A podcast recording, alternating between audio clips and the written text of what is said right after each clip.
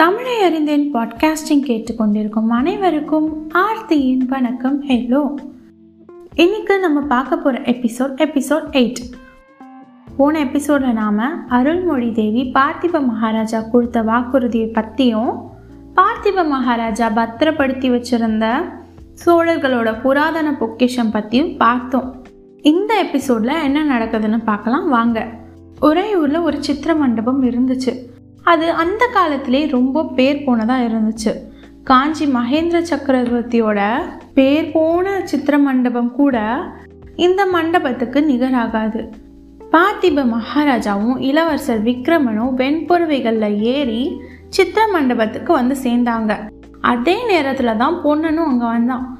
மகாராஜாவை பார்க்க முடியுமா முடியாதான்னு கவலையோடு வந்த பொண்ணை மகாராஜாவை பார்த்ததும் என்ன சொல்றதுன்னு தெரியாம மகாராஜான்னு தடுமாற்றத்தோட கூப்பிட்டான். அதை கேட்டு மகாராஜாவும் இளவரசரும் பொண்ணை பக்கம் பார்த்தாங்க. பொண்ணா நீ என்ன இங்கன்னு? கேட்டாரு மகாராஜா. பொண்ணா அமைதியாவே இருந்தான். அந்த அமைதிக்கு காரணம் என்னன்னு மகாராஜா புரிஞ்சுக்கிட்டாரு. குதிரை மேல இருந்து மகாராஜாவும் இளவரசரும் இறங்குனாங்க.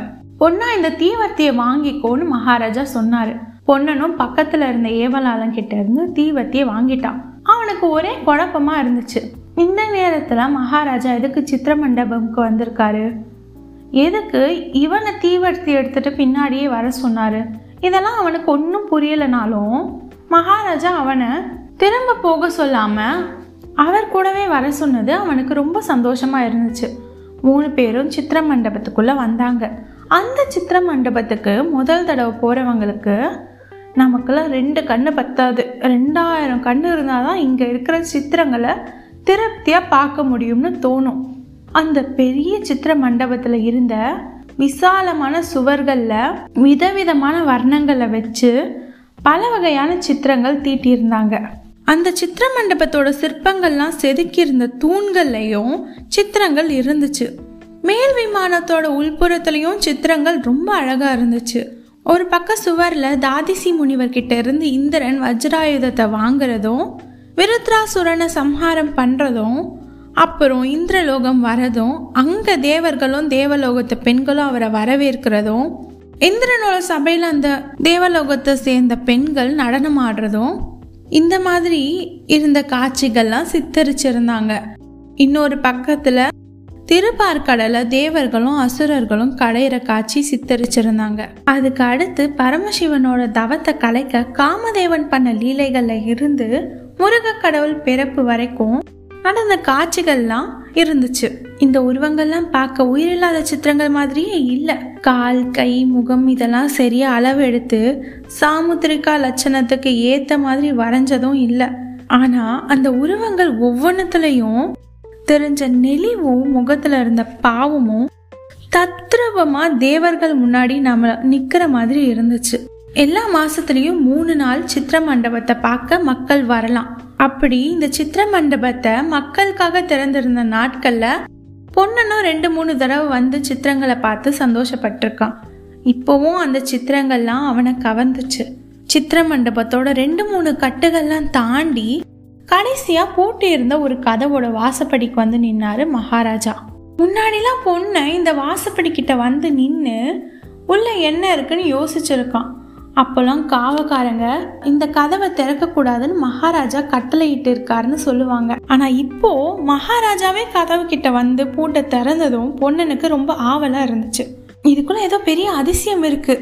அதை நம்ம பார்க்க போறோம்னு நினைக்கிறப்போ பொண்ணனுக்கு நெஞ்சி படபடன்னு அடிச்சுது. கதவு திறந்த மகாராஜா பொண்ணா நீ முதல்ல உள்ள போய் தீவத்திய நல்லா தூக்கி புடி. ஆனா சுவர்கிட்ட எடுத்துட்டு போவாத. தீவத்தி புகையில சித்திரங்கள்லாம் கெட்டு போயிடும்னு சொன்னாரு. பொண்ணனும் உள்ள போய் தீவர்த்தியை தூக்கி பிடிச்சான். அங்க இருந்ததும் சித்திரங்கள் தான். ஆனா அதெல்லாம் என்ன சித்திரங்கள் எதை பத்தி குறிப்பிடுதுன்னு அவனுக்கு தெரியல. பார்த்திப மகாராஜாவும் விக்ரமன் கையை பிடிச்சு அந்த இருள் சூழ்ந்த மண்டபத்துக்குள்ள வந்தாரு. குழந்தை பூட்டி இருக்கிற இந்த மண்டபத்தில் என்ன இருக்குதுன்னு பல தடவை கேட்டிருக்க உனக்கு இன்னும் கொஞ்சம் வயசானதும் இந்த சித்திர மண்டபத்தை உனக்கு காட்டணும்னு இருந்தேன். ஆனால் இப்போ காட்ட வேண்டிய அவசியம் வந்துடுச்சு. விக்ரமா இந்த மண்டபத்தை நான் வேணும்னே தான் இருட்டா வச்சிருக்கேன். இதுக்குள்ள என்ன தவிர வேற யாரும் வந்ததும் இல்லை. இந்த சித்திரங்களை பார்த்ததும் இல்லைன்னு சொல்லிக்கிட்டே பொன்னனை தீவத்தையே தூக்கி பிடிக்க சொன்னாரு மகாராஜா. அவரோட பேச்சை கவனமா கேட்டுட்டு இருந்த பொண்ணை சட்டுன்னு தீவத்தையே தூக்கி பிடிச்சான். அதோ அந்த முதல் சித்திரத்தை பாரு குழந்த. அதுல என்ன தெரியுதுன்னு கேட்டாரு மகாராஜா. யுத்தத்துக்கு படை கிளம்புது. ஆஹா எவ்வளோ பெரிய சைன்யம். எவ்வளோ யானைங்க எவ்வளோ குதிரைங்க எவ்வளோ காலாட்படைங்கள்னு விக்ரம வியப்பா சொன்னான். அப்புறம் சட்டுன்னு திரும்பி மகாராஜாவோட முகத்தை பார்த்து அப்பான்னு தயங்குனான். என்ன விக்ரமா கேளுன்னு சொன்னாரு மகாராஜா. ஒண்ணுமில்லப்பா இந்த சித்திரங்கள்லாம் யார் வரைஞ்சதுன்னு யோசிச்சேன்னு சொன்னான். நீ நினச்சது சரிதான். என் கையால் நானே வரைஞ்சது தான் இதெல்லாம். இந்த பன்னெண்டு வருஷத்தில் இரவு பகல் தூங்கும்போது விழிச்சிட்டு இருக்கும்போது இப்படி எல்லா நேரத்துலையும் நான் கண்டுட்டு இருக்க கனவுகள் தான் இங்கே வரைஞ்சிருக்கேன். குழந்தை நல்லா பாரு. யாரோட சைன்யம் இதெல்லாம் தெரிஞ்சுதான்னு கேட்டாரு மகாராஜா. ஆஹா தெரியுதே. முன்னாடி புலிக்கொடி போகுதுல்ல? சோழ ராஜ்யத்தோட படைகள் தானே இதெல்லாம்? ஆனா அப்பான்னு மறுபடியும் தயங்கினா விக்ரமன். என்ன கேட்கணுமோ கேளுன்னு சொன்னாரு மகாராஜா. அவ்வளோ கம்பீரமா நடந்து போற அந்த பட்டத்து யானை மேல யானை பாகன் மட்டும்தான் இருக்கான். அம்பாரியில யாருமே இல்லையே அப்பான்னு கேட்டான். நல்ல கேள்வி கேட்ட. வேணும்னே தான் அப்படி யானை மேல யாரும் இல்லாம விட்டிருக்கேன். இந்த சோழ வம்சத்துல எந்த தீரன் பெரிய சைன்யத்தை திரட்டிட்டு திக்விஜயம் செய்ய கிளம்புறானோ அவனோட உருவத்தை தான் அந்த யானை மேலே வரையணும். இப்போ இந்த சோழ ராஜ்யம் கையகலம் இருக்கிற சிற்றரசா தான் இருக்கு. வடக்குல பல்லவர்களும் தெற்குல பாண்டியர்களும் மேற்குல சேரர்களும் இந்த சோழ நாட்டை நெருக்கி சிறைப்பிடிச்சிருக்கிறாங்க. ஆனா இந்த நாடு எப்பவும் இப்படி இருந்ததே இல்லை. ஒரு காலத்துல நம்மளோட வம்சம் ரொம்ப புகழ் வாய்ந்ததா இருந்துச்சு. உன்னோட முன்னோர்களில் தான் கரிகால் வல்லவனும் நெடிமுடி கிள்ளி மாதிரி மகாவீரர்களும் இருந்தாங்க. சோழர்னு பேரை கேட்டதும் மற்ற அரசர்கள்லாம் நடுங்கிற மாதிரி வீர செயல்கள்லாம் பண்ணியிருந்தாங்க. அப்போ பல்லவர்னு ஒரு பேரே தென்னாட்டில் இல்லை. சோழ சாம்ராஜ்யம் வடக்கில் ரொம்ப தூரம் பரவி இருந்துச்சு. அந்த நாளில் சேரர்களும் பாண்டியர்களும் சோழர்களுக்கு திரை செலுத்திட்டு இருந்தாங்க.